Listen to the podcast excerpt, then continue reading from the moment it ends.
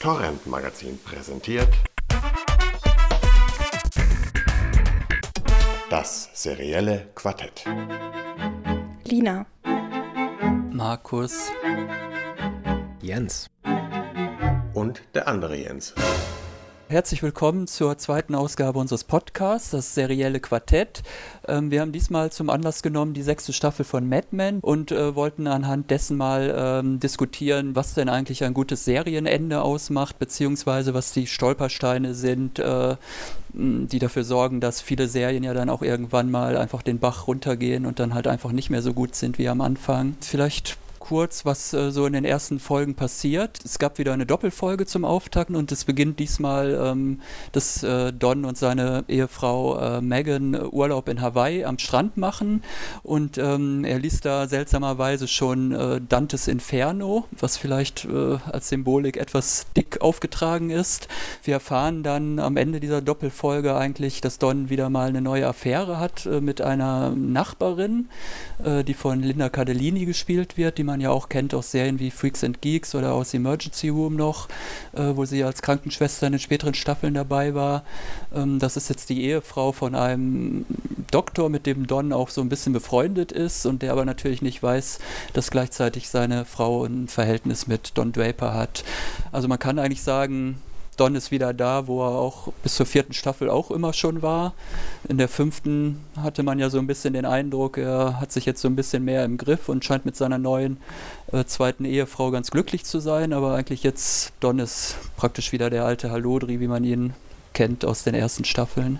Also ich hatte jetzt wirklich den Eindruck, dass der Showrunner, der Herr Matthew Wiener, irgendwie nicht mehr so richtig weiß, was er jetzt eigentlich noch erzählen will. Und äh, mir wird es jetzt ehrlich gesagt ein bisschen zu redundant und ich bin halt auch ein bisschen enttäuscht, dass äh, eigentlich diese Charakterentwicklung, die der Don durchgemacht hatte in der fünften Staffel, dass die jetzt eigentlich wieder völlig für die Katz ist. Wie geht's euch damit? Ich finde es ganz lustig, dass du, dass du von zu dick aufgetragen sprichst, weil also als ich das erste Mal Mad Men gesehen habe, da lag ich mit Schweinegrippe und so richtig ordentlich Fieber im Bett. Da habe ich die ersten beiden Staffeln gesehen und war völlig baff und habe gedacht, so geht Fernsehen also auch. Also da bekomme ich kein Detail gefilmt, weil das dann in der nächsten Szene irgendwann wichtig wird. Da gibt es äh, keine oder so gut wie keine Musik die mir da jetzt irgendwie hilft, so nötige Emotionen hervorzukramen. Das ist jetzt leider so in späteren äh, Staffeln ähm, das war aber vorher ja sehr subtil. Und ähm, ja, und diese Serie fordert halt meine gesamte Aufmerksamkeit, sonst kommt man da auch nicht mit.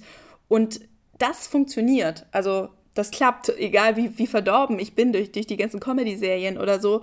Ähm, ich kann das trotzdem erfassen und ich bin nicht so blöd, wie, das, wie die anderen Fernsehmacher bisher dachten. Und deswegen finde ich, also finde ich nicht, dass da irgendwas zu dick aufgetragen sein kann, weil wir auf so einem hohen Niveau sprechen. Also da kann man noch so viele Schichten drauf packen und es wäre noch lange nicht dick. Was erwarte ich von der sechsten Staffel? Die fünfte fand ich war nicht so interessant wie die vierte, ne? Alleine für diesen Moment, als Peggy gekündigt hat, hat die sich sowas von gelohnt. Naja, und dann war ja das Ende der fünften, dass sie irgendwie diese neuen, diese ihre Büroräume erweitern und in diesen, ähm, in diesen leeren neuen Büros stehen. Ähm, ich habe da jetzt nicht gedacht, okay, hier ist jetzt alles erzählt, der Buchhalter ist tot, alle sind erfolgreich, hier hören wir jetzt auf. Und deswegen ähm, habe ich mich ziemlich auf die sechste Staffel gefreut. Also nach der fünften habe ich mich auch noch gefreut, aber dann ging es auch von Woche zu Woche stetig bergab mit der Freude. Auch wenn man sich an das hohe Niveau gewöhnt hat, äh, stelle ich keine Abnutzungserscheinungen bei mir fest. Also Mad Men ist für mich immer noch das Aushängeschild für herausragend gut geschriebenes Fernsehen. Ähm, solange sie den Figuren noch etwas abgewinnen können und äh, zu erzählen haben, und dafür sieht es für mich aus, gucke ich wirklich total gerne weiter. Auch die erste Folge von der sechsten Staffel fängt ja nicht mit diesem Strand an, sondern mit der Wiederbelebung aus der ersten Person, wo jemand reanimiert wird. Und man weiß nicht, wer, um wen es dabei geht in dem Moment. Mhm. Und das nächste Bild ist Megans Bauch.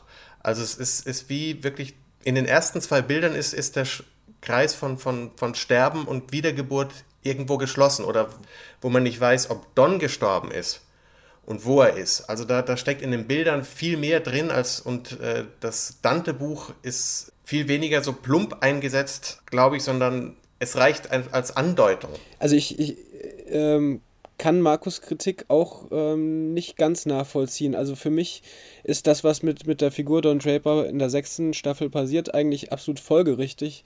Und ähm, jede, jede Entwicklung in eine positive Richtung hätte ich als unglaubwürdig der Figur gegenüber empfunden, weil ähm, Mad Men ist ja eigentlich auch der Prototyp dieser neuen Serien, die eben ähm, diese Charakterentwicklung haben, äh, wo man am Ende dann sagt, okay, äh, jetzt ist, äh, hat er gelernt aus seinen Fehlern und ist alles gut.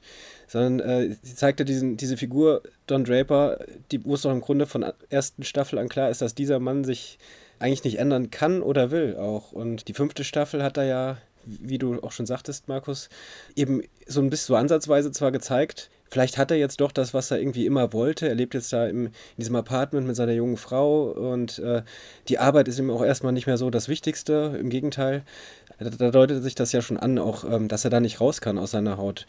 Und es wird eigentlich nur noch schlimmer in der sechsten Staffel. Also meiner Meinung nach ist es so schlimm mit ihm wie noch nie vorher. Und ich denke halt auch, dass die siebte Staffel, die darauf folgen wird, ist ja die letzte. Und das muss natürlich dann auch da, da vorbereitet werden in dieser sechsten Staffel. Was passiert mit Don Draper? Und höchstwahrscheinlich, und wenn man da das Inferno noch dazu nimmt, wird er nicht in den Himmel kommen. äh, er wird wahrscheinlich und, vom Lungenkrebs davongerafft werden, oder? Er hat ja, auch immer äh, so merkwürdige Erkältungsanfälle und dann so ein Husten, wo ich immer denke, die ganzen Zigaretten fordern jetzt, glaube ich, den Tribut langsam.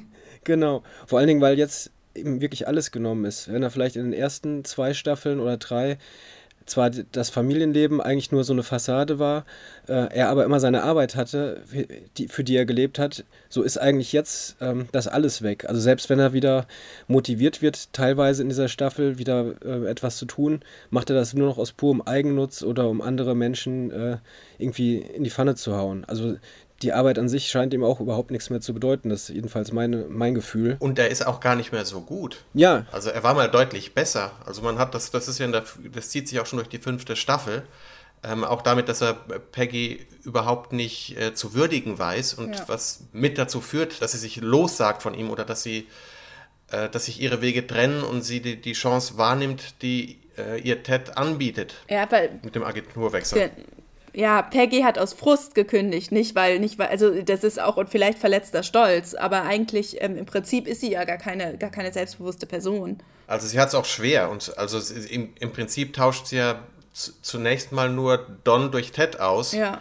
Und vielleicht noch ein höheres Gehalt dabei und mhm. wird vielleicht mehr anerkannt, aber wirklich selbstständig ist sie immer noch nicht oder ihre eigene Chefin.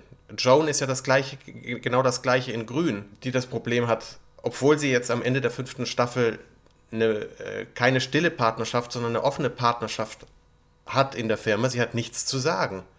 Sie wird immer noch von, obwohl sie seit über 15 Jahren mit den Leuten zusammenarbeitet, wird sie immer noch wie eine Sekretärin behandelt und nicht wie ein gleichberechtigter ja, Partner. Und sie hat das ein Riesenopfer gebracht dafür. Ne? Sie hat eigentlich alles aufgegeben, was ihr wichtig war im Leben. Und ich denke, auch in der fünften Staffel war sie eigentlich, also war, war sie meiner Meinung nach die Hauptfigur, weil im Prinzip war sie die Figur, die sich am stärksten wandeln musste, dadurch, dass was ihr halt passiert ist und dass sie Mutter geworden ist und ähm, äh, ganz andere Probleme plötzlich hatte in ihrem Leben als vorher. Also sie hatte ja diese Rolle auch plötzlich zu Hause, dass plötzlich die Mutter da war, die ihr ähm, die ihr erzählt hat, was richtig war. Also sie war wirklich, sie hatte gar, noch nicht mal mehr den Sekretärinnen was zu sagen in dem in dem Sinne, weil sie eben auch äh, dort wieder in ihre eine alte Rolle zurückgefallen ist, die sie längst überwunden hatte und auch diese, diese Partnerschaft ja eigentlich ein, ein Opfer war. Übrigens sehr schön fand ich gezeigt in der fünften Staffel mit dieser, mit dieser Rückblende, dass man gesehen hat, dass äh, Don zu spät kam, um sie, ja. ähm, um ihr zu sagen, dass es nicht, nicht der, der Wunsch von allen ist. Also das hätte, vielleicht hätte sie es ja gar nicht gemacht. Das, das war recht schön gezeigt, fand ich, ohne, ohne großes Trara. Aber wenn doch jetzt eigentlich alle Personen wieder da sind, oder ihr sagt ja auch selber, eine Charakterentwicklung findet eigentlich gar nicht statt und soll auch gar nicht stattfinden und die eine hat sich eh nie richtig emanzipiert und der Don kommt ja eh nicht aus seiner Haut, dann kann man sich natürlich auch so ein bisschen die Frage stellen, muss man das jetzt wirklich auf sieben Staffeln auswalzen oder hätte man zu dieser Erkenntnis, dass alle eh da in ihrer Haut stecken bleiben, nicht auch schon nach vier Staffeln kommen können? Mesh kann man auch zu über elf Staffeln im Korea Krieg äh, spielen mhm. lassen, auch wenn der nur drei Jahre gedauert hat. Und die wollen die ganze Zeit nur von dort weg. Da gab es also, aber auch keine fortlaufende auch. Handlung, oder? Also es ist, äh, wenn es so rüberkam, was ich gesagt habe, es stimmt nicht ganz. Also äh, es ist schon so, dass da Charakterentwicklungen stattfinden. Hauptsächlich sind das wieder so Brüche. Was Peggy zum Beispiel angeht, ist ja jetzt das Interessante, dass nachdem sie sich mal kurz da von ihrem Mentor losgesagt hat, jetzt auf, auf den Showdown ja auch hinausläuft. Auch so eine Figur wie Pete Campbell, der ist ja mittlerweile ähm, nun auch komplett am Boden. Die sind ja alle eher noch schlimmer dran als am Anfang. Also ich finde schon, es ist eher ein Fall eben statt ein Aufstieg. Das, das ist eher die Entwicklung, würde ich sagen. Wobei Pete Campbell hatte ja seinen absoluten Tiefpunkt Ende der zweiten Staffel.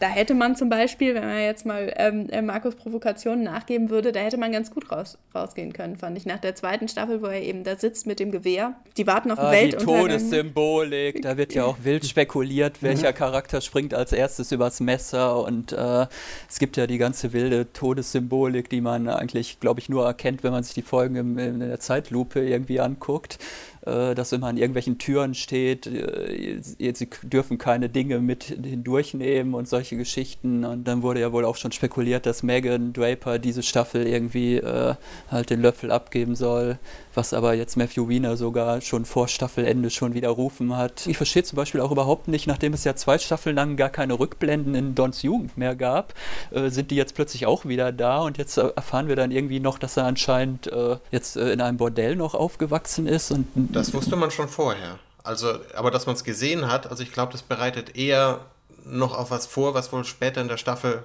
noch kommt. Also, dass es zufällig auftaucht und das wieder aufwärmt, glaube ich nicht. Das ist sicher auch Ausdruck äh, der Krise, durch die Don im Augenblick geht. Also viele sagen ja, es wird so enden wie im Vorspann von Anfang an vorgegeben. Don wird halt irgendwann aus dem Fenster springen mhm. oder stürzen oder was auch immer das wäre mir persönlich jetzt zum Beispiel zu simpel, wenn, wenn eigentlich der Vorspann schon vorgegeben hat, was nach sieben Jahren dann passiert. Also. Ja, das Schöne am Vorspann ist ja, dass, es, dass er sich immer fängt, dass es immer der, der Fall gezeigt wird, aber er sich dann doch wieder fängt, was auch ähm, beruflich ihm immer wieder gelingt, dass er aus den Katastrophen doch wieder was Positives kreieren kann. Das geht halt irgendwann vielleicht nicht mehr gut. Das muss ja nicht mit seinem Tod enden. Ähm, ich habe den Verdacht oder ich könnte mir gut vorstellen, dass es mm, mit der Generation um Don und die anderen in der Agentur abschließt und quasi den Staffelstab an, an die nächste Generation weitergibt, an, ja, an Sally das Draper wollte ich auch Beispiel. sagen, ja. Die, die, die Sally hat, wird immer, wird immer ja, wichtiger. Wenn man Sally Draper und Glenn Bishop eben nimmt oder die eben die nächste Generation, the next generation die Kinder. Einfach. Madman, the next generation. Die Beziehung zwischen denen läuft ja in der, in der Ferne und das ist, ist immer noch die stärkste Bezugsperson. Die zieht sich ja auch durch und die wird ja von nicht zufällig äh, vom einem der Söhne von, von Matthew Wiener äh, gespielt. Also wir sehen dann übernächstes Jahr den Spin-off, die Abenteuer von Sally Draper und Glenn Bishop dann wahrscheinlich. Ja, das, das wäre natürlich furchtbar. Äh, gibt es nicht, also es gibt doch ähm, Spekulationen oder sogar in einem Interview von ähm, mit Matthew Wiener, wo er mal da rumgesponnen hat, ähm, sozusagen, dass das endet mit einem Don paar 80-jährigen Don Draper, der in der Jetztzeit quasi noch in seinem Sessel sitzt und irgendwie, dass das so dass das Ende werden soll. Auch weil sie 14 Folgen haben sollen, die letzte Staffel. Das würde für diese Theorie sprechen. Dann gibt es aber noch ein anderes Interview, wo er eher andeutet, dass er könnte sich vorstellen, dass es ähnlich endet wie bei den Sopranos. Was ich großartig fände. Ja, das Sopranos-Ende, da fand ich mich, das fand ich mich zum Beispiel, das war eine Verarschung. Also ich ich hab, muss auch sagen, dass ich irgendwie 15 Jahre gebraucht habe, um diese sechs Staffeln Sopranos zu sehen. Äh, die letzten zwei Staffeln aber dann irgendwie innerhalb von ein paar Wochen und dann passiert einfach gar nichts, ja. Man liest immer das großartigste Serienende aller Zeiten und dann endet es eigentlich so, ja, könnt ihr jetzt interpretieren, wie ihr wollt. Ich äh, gehe da jetzt einfach raus irgendwo und dann ist halt Schluss. Ja, aber also es ist jetzt nicht die, die Hinweise, wie man das interpretieren kann, sind ja durchaus da. Also, äh, ja, aber denen widerspricht ja David Chase dann gleich wieder, indem ja, er irgendwie sagt, die leben einfach alle happily ever after, so weiter wie immer. Aber ich glaube, auf das, was irgendwelche Künstler, äh, wenn sie gut sind, äh, im Nachhinein zur Interpretation sagen, darauf darf man nie was geben, weil sie es natürlich nie verraten wollen. Äh, aber es gibt doch diese eine Milliarde Seiten, äh, dieses, das komplette Ende der Sopranos. Es gibt so eine Bild-für-Bild-Analyse. Ja. Nicht ja. nur, ja, und auf irgendwie, ich weiß nicht, äh, 20 Seiten äh, alles Hinweise gesammelt hat. Und das ist schon, also ich habe das furchtbar gerne gelesen, als ich das gefunden habe. Und da ist auch schon äh, durchaus Substanz dahinter. Also Diese Kalamaris-Ringe, ne, die sind ja, glaube ich, das große Todessymbol. alle alle okay. schieben sich nochmal so einen Kalamaris-Ring und das ist praktisch so, glaube ich, äh, die, die, die Münze, die bezahlt werden muss für die Fähre dann über den Styx oder wie heißt der Todesfluss nochmal? Ja, ja. Aber die, die größte Verarsche am Ende von der Serie war doch Lost. Also Ich meine, Lost halte ich sowieso für völlig überschätzt, aber. Ähm, Lost ist wahrscheinlich, mit Sicherheit würde ich auch mal sagen, eines der umstrittensten der, dieser ganzen äh, modernen, äh, beliebten Serien, oder? Ich weiß nicht, äh, wie es euch geht. Bei Lost fand ich allerdings auch persönlich, dass es spätestens mit der vierten Staffel sowieso äh, auch, um, beim, um mal das Sprichwort zu benutzen, über den Hai gesprungen ist. Also da fand ich zum Beispiel wirklich, im, im Nachhinein zumindest jetzt betrachtet, ähm, was ich halt eben bei, bei Mad Men jetzt eben auch nicht so sehe. Aber ja, Lost, J.J. Ähm, Abrams. Äh Ein Fall für sich. Der ist überhaupt nicht gut. Also ich glaube, was, was, was vielleicht hilfreich wäre, welche Serientypen es gibt. Dass es eben solche Serien gibt wie Lost, wo bei der ersten Staffel nicht klar ist, wie viele Jahre lang soll das überhaupt laufen. Haben die überhaupt äh, eine Ahnung, wie das Ding aufhören soll oder wie schnell können sie aufhören?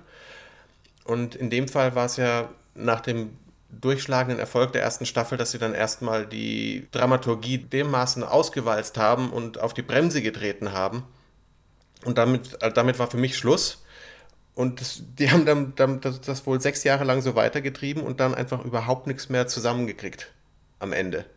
Jedenfalls eine, eine Sache ist, eine Serie zu haben, von der man nicht weiß, wo auch die Macher noch gar nicht wissen, wie sie aufhören soll. Und solchen Serien, von denen von vornherein zumindest im Ansatz klar ist, dass sie wissen, wie sie aufhört, sei es The Wire als, als Beispiel oder auch äh, Braunschlag. Die, Braunschlag oder die zweite Heimat ähm, oder auch Tremmy jetzt, wo, wo klar ist, wie sie aufhören soll oder auch eine Serie wie Carnivale, wo, der, der, wo auch äh, von Anfang an klar war, die wissen, wie, wie sie mhm. aufhören wollen. Sie wissen vielleicht noch nicht, über wie viele Staffeln sie das strecken können oder wollen oder dürfen aber sie wissen schon am Anfang, wie es aufhören soll. Und ich finde, solche Serien wirken immer besser und runder und in sich geschlossener als solche, die eben vertikaler erzählen. Immer. Und wo man sich denkt, ja, und Columbo ermittelt halt in alle Ewigkeit weiter, bis er einfach tot äh, umkippt in seinem Trenchcoat und die Enterprise halt irgendwann. Nein, die äh, wird doch immer zerstört, die Enterprise. Und dann wird aber gleich wieder eine neue gebaut. Solange es noch Buchstaben im Alphabet gibt, wird einfach immer noch eine neue wieder gebaut. Äh, finde ich total, total sinnvoll, den, den Einwand. Eigentlich, eigentlich finde ich, ist es, ist es ja eine, eine Verarsche des Zuschauers, wenn, wenn, wenn Autoren noch nicht wissen, wie sie eine Geschichte zu Ende erzählen wollen. Das ist, also eigentlich bevorzuge ich definitiv den, den zweiten von den beiden Typen, die du jetzt gerade vorgestellt hast, weil ich finde halt, eine Geschichte hat halt einen Anfang, ein Ende und eine Mitte. Und ähm, das merkt man eben auch gut, gut erzählten Geschichten an. Und äh, Serien natürlich bauen darauf, die müssen ja darauf bauen, dass man etwas über einen sehr langen Zeitraum erzählt. Das ist, ist, äh, hat es ja so in sich. Und ähm, das funktioniert aber ja trotzdem, wie manche Serien, wie zum Beispiel Six Feet Under, äh, ja auch, auch beweisen, dass das geht. Und, ähm es gibt ja noch das äh, Spezialbeispiel, wo der äh, Autor behauptet, er wüsste, wie es ausgeht und weiß es aber in Wirklichkeit nicht und denkt sich dann jede Woche irgendwie was Neues aus. Wie das war, glaube ich, bei Battlestar Galactica dann der Fall, wo ja immer der Ronald D. Moore behauptet hat, er wüsste genau, welcher Plan da verfolgt wird und man merkte einfach dann irgendwann, er weiß es einfach wirklich nicht. Er hat sich da so irgendwie in eine Sackgasse geschrieben, dass er dann zum Schluss Probleme hatte, das irgendwie noch halbwegs äh, logisch oder befriedigend halt dann aufzulösen. Äh, als, als Autor oder als, als Showrunner oder was auch immer an der Serie, und das Problem gab es, glaube ich, auch bei Lost, hat man natürlich auch das Problem, wenn es so eine, ich nenne, sage jetzt mal Kultserie ist, wenn so ein, äh, ein Hype darum entsteht, äh, wie es auch bei Lost zum Beispiel war, dass da so viel drüber diskutiert wird. Es gibt tausende von Foren und äh, im Grunde wird da schon jedes Ende vorweggenommen dann äh, ist es natürlich auch nicht mehr so einfach äh, für, für die Schreiber, jetzt wirklich noch äh, mit einem Ende äh, um die Ecke zu kommen, was mit dem jetzt vielleicht wirklich noch keiner gerechnet hat. Dadurch kommt dann vielleicht bei Lost auch so ein Ende zustande. Ähm, bei Battlestar Galactica finde ich, ähm, ganz, ganz zum Schluss, äh, ich war jetzt nicht unzufrieden mit dem Ende. Ich fand das, das Ende ja auch gut, aber es wurde ja doch sehr stark kritisiert von vielen Fans, die dann meinten, da wird ja irgendwie auch gar nichts äh, erklärt und die Auflösung ist eigentlich Gott war an allem schuld. ja, das ist halt die Lösung. also ich glaube, äh, Homeland ist die nächste Serie, die dieses Schicksal trifft, die sich halt immer mit von Staffel zu Staffel irgendwie übertreffen muss in ähm, absurden Verschwörungstheorien und Doppel- und Dreifach- und Vierfachagenten und sich irgendwann totlaufen. Ja. Bei den klassischen so Network-Serien, da war es eigentlich immer einfacher, die liefen einfach immer irgendwie weiter und äh, ging meistens dann irgendwie den Bach runter, wenn die ganzen Hauptdarsteller keine Lust mehr hatten und dann irgendwie sterben mussten. Genau, wenn Bobby Ewing dann starb, dann ging die Quote gleich runter und dann musste er irgendwie ein Jahr später dann unter der Dusche wieder auftauchen. Der Horror, das ist der Horror. Also ich habe keine Angst äh, vor, vor der Duschszene im Psycho, aber ich habe Angst, Bobby Ewing könnte hinter mir stehen in der Dusche. Oder beliebtes, äh, beliebter Stolperstein war natürlich auch immer, wenn so irgendwie das, die beiden, die, die männliche und die weibliche Hauptfigur, die sich immer sechs Jahre lang angeschmachtet haben, dann plötzlich doch irgendwie zusammenkamen und dann war irgendwie die Luft raus. Also da gibt es ja auch viele beliebte Beispiele ja, oder für. Man, man beobachtet irgendwie einen Freundeskreis und irgendwann waren halt alle mal in jeder Konstellation im Bett. Das ist, glaube ich, das Sitcom-Problem. Ne? Also ich glaube, das wird funktionieren, wenn man dann auch die Thematik der Serie ändern würde. Und äh, eben, was weiß ich, von, von Superman dann eben auf eine schrecklich nette Familie umschwenkt. Also Lois und Clark, eine schrecklich nette Familie dann praktisch.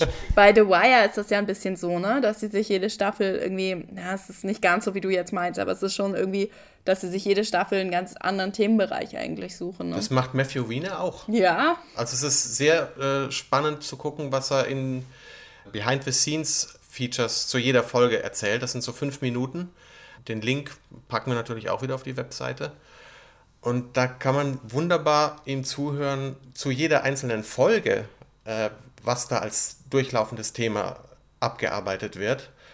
Und wenn man ihm so zuhört, merkt man erst, wie elegant und großartig das geschrieben ist. Und deswegen stehe ich auch so darauf.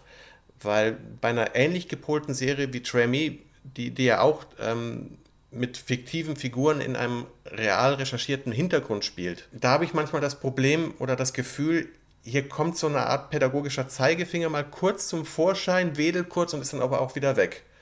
Und Mad Men ist so elegant, dass einem das nie auffällt. Das ist so gut geschrieben, dass es fließt.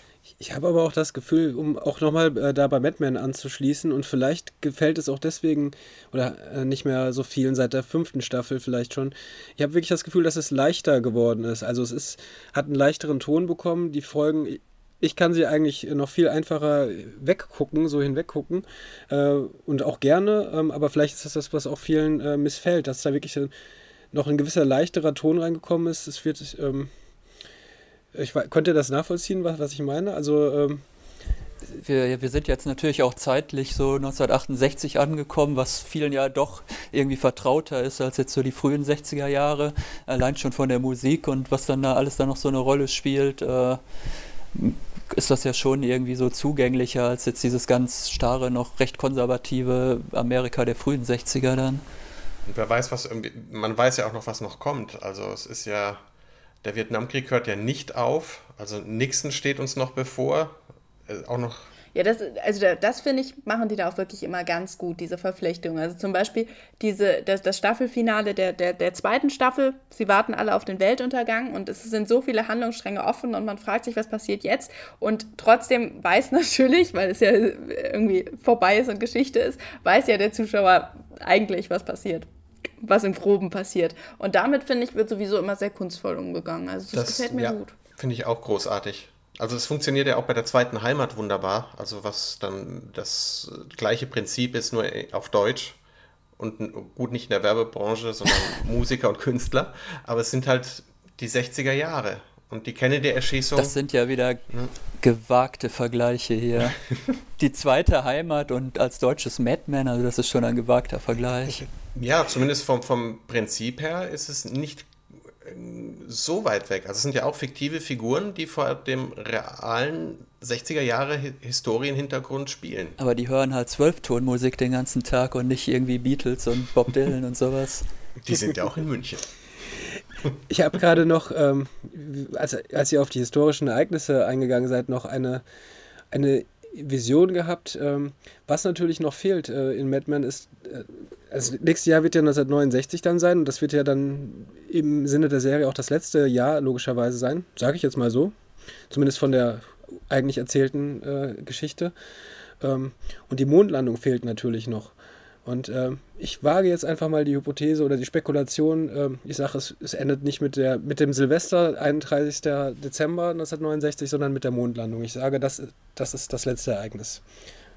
Don Draper wird zum Mond fliegen als erster Mensch und das wird das Serienende. Ich glaube, sie, die inszenieren zusammen mit Stanley Kubrick äh, die Mondlandung, sie faken die. Ja. Ah, Don, Don Draper, das ist, das ist sein Text. Er ist der Copywriter hinter dem, dem, dem berühmten Spruch. Ja, genau. Richtig. Ein kleiner Schritt für Don Draper. Okay, um jetzt vielleicht nochmal von Madman wegzukommen. Ähm, es gibt ja dann auch immer wieder diese beliebten Serien, die einfach auch mit einem Cliffhanger enden, weil dann halt die äh, Autoren nach äh, Produktionsende erfahren, dass sie gar keine weitere Staffel mehr bewilligt bekommen. Da hatte der Jens vorhin schon Kannibale als Beispiel äh, angeführt. Mein äh, liebster oder äh, fürchterlichster Cliffhanger ist ja immer noch Earth 2, wo man dann irgendwie auch denkt, wie, wie, wie geht das weiter? Was passiert da noch? Und man wird es einfach nie erfahren, weil die einfach kein Geld mehr bekommen haben. Twin Peaks. Gut, Twin Peaks war ja schon den Bach runtergegangen, als der Mörder von Lower Palmer dann bekannt war. Ja, aber Wyndham Earl, die Black Lodge, die ganzen Vorhanggeschichten, das werde ich nie vergessen. Das Gute. Wobei es da ja tatsächlich so eine, ähm, David Lynch wurde ja gezwungen für die Videoveröffentlichung des Pilotfilms da so ein künstliches Ende dran zu fügen. Mhm. Also da ist dann irgendwie so 50 Jahre später, der Mörder wurde nie gefunden und dann hat der weißhaarige äh, Agent Cooper dann nochmal so eine Vision vom roten Vorhang und äh, bekommt dann irgendwie offenbart, wahrscheinlich von dem Zwerg, der rückwärts spricht oder so, äh, wer denn damals eigentlich der Mörder von Lower Palmer war. Ich glaube, äh, Twin Peaks letztendlich hat das äh, der Serie auch doch auch vielleicht nur, nur gut getan, dass es eben gar nicht äh, weitererzählt wurde. Also ähm, das Mysterium Twin Peaks hat dadurch, glaube ich, in dem Fall nur gewonnen. Könnte ich mir vorstellen. Ja. ja. Wo ist es denn gut? Wo ist es denn richtig gut gelaufen? Ja, ich würde auch sagen, bei Six Feet Under ist es am besten gelaufen. Ja, das können wir wahrscheinlich im Chor sagen. Six Feet Under ist natürlich wirklich das Beispiel. Äh, Jens hat es ja auch gesagt. Es, es, war wahrscheinlich wirklich von Anfang an, es war auf jeden Fall ja auf fünf Staffeln geplant. Das war, glaube ich, wirklich bekannt. Und ähm, da hat Alan, Alan Boyle ja wirklich dann ein, eine letzte Folge gemacht, wo er auch wirklich komplett ausschließt, dass noch irgendjemand irgendwann nochmal ankommt äh, und doch nochmal das neu auflegt. Ja, ne? Also das ist einfach, äh, das konnte man nicht besser machen. Ne? Wobei man nicht genau weiß, ob das nicht nur so eine äh, fiktive Zukunft ist. Ne? Also ich habe das schon so ein bisschen so interpretiert. Sie fährt ja zum Schluss da so in, in, den Highway lang, in den Horizont praktisch. Die Kamera schwenkt nach oben in den Himmel und die Zukunft liegt ja noch vor ihr. Also wir wissen ja nicht wirklich, ob das Leben der anderen Person jetzt wirklich so weiter verläuft wie in dieser, ja, in dieser Vision praktisch dann äh, vorgestellt. Äh, wie ist das denn generell eigentlich mit den Showrunner-Wechseln? Also ist das auch immer ein Zeichen dafür, dass die Qualität nachlässt, wenn der Mensch, der das Ganze erfunden hat, dann aus irgendwelchen Gründen plötzlich vorzeitig von Bord geht? Es gab es ja zum Beispiel bei The West Wing, der, wo dann der Aaron Sorkin irgendwie nach der vierten Staffel ja, ausscheiden musste und dann viele ja meinten, jetzt äh, hat das überhaupt nicht mehr die Qualität in den Dialogen und so weiter wie vorher. Was würde Gene Roddenberry zu den neuen Star Trek-Filmen sagen? Ich, ich glaube, dass äh, zumindest, was Gene Roddenberry sagen würde, weiß ich nicht, aber ähm, im Falle von Westwing äh, würde ich jetzt ja auch sagen, es hat der Serie jetzt nicht unbedingt so sehr geschadet. Also ähm, sie, sie wurde zwar auch ein bisschen in einem anderen Ton weitererzählt, aber dem Erbe von Westwing nicht geschadet, äh, dass da noch drei Staffeln ja. ohne, ohne, ihn weitererzählt wurden. Aber es gibt natürlich genug andere Beispiele, äh, die mir jetzt äh, spontan nicht einfallen. The Walking Dead ist das, das Paradebeispiel. Genau, das wurde doch immer besser. Mit dem zweiten das wurde Wechsel. Immer besser, nach dem dritten Showrunner-Wechsel, oder nicht? Also ich fand nur die Pilotfolge gut und danach ging es nur noch bergab und inzwischen ist es für mich nicht mehr als ein NRA-Werbespot. Ich kann damit auch nichts anfangen. Die sind nur noch am Waffen verteilen und putzen. Man hat doch zum Glück den Daryl Bond oder wie er hieß, doch dann auch nach sechs äh, Folgen schon rausgeschmissen und doch dann den viel besseren Glenn Merzelber heißt, heißt er, glaube ich, doch dann engagiert. Aber auch zu lange Staffeln. Also damit ging es dann schon, fängt es dann schon los. Da passiert einfach überhaupt nichts mehr. Und ich, da ist aber wohl auch der Comic-Schöpfer womöglich dahinter. Der ist, glaube ich, sowieso an allem schuld. Der mischt sich da einfach zu viel ein, obwohl er von Filmen überhaupt keine Ahnung hat. Das ist, glaube ich, genau die perfekte Analyse. ich, ich würde gerne noch eine Serie anbringen, über die jetzt noch nicht gesprochen wurde. Aber ich glaube, die Serie in diesem Jahr, die jetzt noch ansteht, ist ja schon Breaking Bad oder das, das Serienende.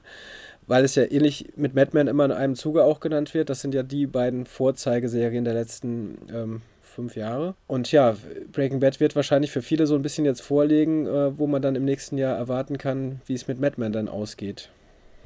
In einem Interview hat Vince Gilligan neulich äh, zumindest so viel verraten, dass es wohl ein, ein bittersüßes Ende würde und angedeutet, dass Walter White doch nochmal sein eigenes Lügengebäude durchschaut. Also er, er, ist ja zum weltbesten Lügner geworden, ähm, was eben mit einschließt, dass man zuallererst sich selbst belügt und an die Lüge glaubt. Und auf den Gedanken bin ich überhaupt nicht gekommen, dass man nochmal den, den Bogen zurückspannt.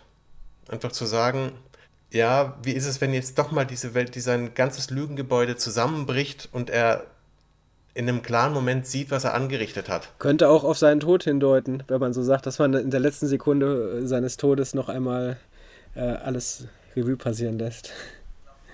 Ich glaube nicht in der letzten Sekunde. Also ich glaube sowieso, dass er, ich bin mir ziemlich sicher, dass er nicht überlebt und dass es äh, nicht der Krebs ist, an dem er stirbt.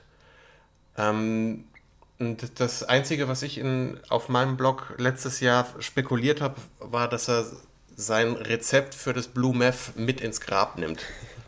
Aber ich, ich bin jetzt dermaßen gespannt, mit dieser Ankündigung einfach zu sagen, da ist nochmal ein Twist drin, ähm, auf den ich einfach überhaupt nicht vorbereitet war. Und da bin ich jetzt wirklich wie ein Flitzebogen ja. gespannt. Ich denke, das ist schon in, in diesem Jahr das, das Serienende, das von den meisten Serienfans sehnlichst erwartet wird. Bis auf Markus. Und Tremmy. Und Tremmy, die sich so ja, mit, mit fünf Folgen zufrieden geben mussten, aber da bin ich genauso gespannt. Ja, wählen wir jetzt noch unsere Lieblingsserienenden zum Schluss oder? Also ich kann ja noch mal ein paar nennen, außer Six Feet Under fand ich noch toll ähm, das Ende von DS9, wo es auch noch einen ganz gemeinen Cliffhanger eigentlich gibt, weil äh, Captain Cisco ja auch in irgendein Wurmloch gefallen ist und nie wieder aufgetaucht ist. äh, dann finde ich eigentlich auch die Enden von John Wells immer toll, also Third Watch fand ich gut, wo eigentlich zum Schluss dann das Polizeirevier einfach äh, angezündet wird und noch mal komplett im Kugelhagel irgendwie du durchsiebt wird und dann halt auch einfach der ganze Schauplatz auch einfach gar nicht mehr da ist. Also ich mag generell eigentlich immer Enden, wo es auch einen, irgendwie einen richtigen Abschied gibt und das nicht dann einfach immer so weiterlaufen könnte, sondern wo sich nicht nur die Zuschauer von den Figuren verabschieden müssen, sondern auch die Figuren voneinander äh, sich verabschieden oder äh, einen Lebensabschnitt beenden oder irgendwie halt was Neues anfangen. Also das finde ich eigentlich immer gut. Also wie es Mesh vorgemacht haben auch. Mesh ist da für mich so ein, so ein ganz großes Paradebeispiel. Da war wahrscheinlich der Krieg dann zu Ende in der letzten Folge, oder? ja, aber es war auch ein, so ein Serien-Special, dass das, ich glaube, weiß nicht, zwei Stunden lang ging und es sich halt wirklich alle Figuren voneinander verabschieden. Also man kann eigentlich nur mitheulen und es sind wirklich tolle Momente und es ist, es ist einfach vorbei. Und es ist wirklich schöner Abschluss. Also äh, mein liebstes Serienende und die Serie ähm, ist, ist nicht so ähm, bekannt wie jetzt dann Breaking Bad oder so weiter. Ist, äh, uns haben von, von euch, glaube ich, auch gar nicht äh, so viele gesehen. Ist äh, The Shield, eine meiner äh, Lieblingsserien auf jeden Fall auch. Äh, über sieben Staffeln ist das, das gelaufen. Und ähm, da ist, das ist mein liebstes Serienende eigentlich auch, weil man, das ist, man erwartet eigentlich ähnlich wie bei Sopranos oder wie bei meinetwegen auch Mad Men oder Breaking Bad, was passiert mit diesem Hauptcharakter, der ähm, doch mehr schlecht ist als äh, alles andere. Also man, man wünscht ihm schon fast den, den Tod auch, äh, aber man, man denkt sich auch, es ist eigentlich zu einfach. Und äh, da hat auch äh, Sean Ryan, der der Showrunner ist, eine, grandiose letzte Folge und letzte Einstellung gefunden, von der ich äh, sehr begeistert war, die auch dann es perfekt auf den Punkt gebracht haben. Äh, ich möchte es jetzt natürlich nicht, nicht verraten, aber das ist mein liebstes Serienende. genau. Also bei, bei meinem ist jetzt ganz langweilig, es ist, ist, ist, Six Feet Under. Also ich äh, habe wahrscheinlich noch nie in meinem Leben so viel geheult. Ähm, das ist es, wenn ich jetzt überlege, welche Enden ich auch richtig gut fand, dann sind es leider äh, Serien gewesen, die nicht, ähm, die da leider nicht zu Ende waren, wo sie hätten zu Ende sein sollen, meiner Meinung nach. Und äh, das ist einmal ähm, bei Boardwalk Empire, Boardwalk Empire, und zwar die zweite Staffel, das Ende, die eine Hauptfigur erschießt die andere. Fand ich ähm, obwohl alles darauf hinauslief, hat man es bis zum Ende nicht fassen können, dass das jetzt tatsächlich doch passiert. Peinlich, dass es weitergeht danach. Ähm, ebenso fand ich äh, sehr gut das Ende der zweiten Staffel Weeds. Die, die Mutti, die Drogen vertickt. Äh, da endet die zweite Staffel damit, äh, dass sie auffliegt und ähm, nicht nur das, eigentlich alle, alle Figuren laufen ins absolute Unglück. Und die ganze, diese ganzen zwei Staffeln fragt man sich, wie kann sowas im amerikanischen Fernsehen gelaufen sein, dass irgendwie alle nur fröhliche Witze machen, jeder Drogen konsumiert, alle völlig äh, die ganze Zeit sich gegen jede amerikanische Konvention verhalten. Und das alles auch noch in so, in so, in so in, wie in Watte gepackt und ähm, ähm, fröhlich lächelnd vorgetragen wird. Und dann gibt es in der zweiten Staffel so ein Hammerende, so ein Wham, mit dem das dann, also wo ganz plötzlich eben sich alles ins absolute Gegenteil verdreht und richtig gruselig wird. Ja, auch ihre Kinder zum Beispiel beide bedroht sind. Also es ist auch wirklich hart. Und dann hört es auf. Und das war für mich in, auch ein ordentliches Ende, das viele Emotionen ausgelöst hat. Und ich glaube, also die gibt es auch immer wieder bei mir, die, die, die Momente, in denen ich denke, hier hätten sie wirklich aufhören sollen. Besser kann es nicht werden. Aber es geht ja noch sechs Staffeln weiter dann bei Weeds. ja, bei mir sind favorisiert solche Serienenden mit wirklich, wo von vornherein feststand, dass die, wo die aufhören, sei es The Wire, Zweite Heimat oder Dekalog. Wobei, ich werfe einfach mal noch eine Kinderserie in, in die Runde, und zwar Avatar Herr der Elemente ganz großartiges Finale, ähm, das sich auf über drei Staffeln fantastisch steigernd aufbaut. Das ist wirklich super spannend und wird fantastisch aufgelöst. Ist die großartigste Kinderserie, die ich äh, vielleicht jemals gesehen habe und bin meinem Sohn sehr dankbar, dass er äh, mich auf sie aufmerksam gemacht hat. Leider ist die Realverfilmung davon dermaßen in den Sand gesetzt worden, dass es, dass es einfach nur wehtut. Guckt euch diese Serie an, die ist wirklich sehr, sehr empfehlenswert. Okay, dann nehmen wir dich beim Wort. Ich habe ja auch, ich gehöre ja zu den stolzen wenigen Deutschen, die 15 Staffeln IA dann noch bis zum Ende durchgehalten haben. Applaus. Aber da gibt es dann zum Beispiel gar kein Ende. Das endet dann einfach so, dass sie die Kamera dann wegfährt und werden wieder neue Verletzte äh, vorgefahren und es geht halt einfach immer so weiter. So ist das Leben, Markus. So ist das Leben. Das war das serielle Quartett. Lina Kokali. Markus Kirzinowski. Jens Meyer. Und Jens Brausnitz. Präsentiert vom Torrent Magazin.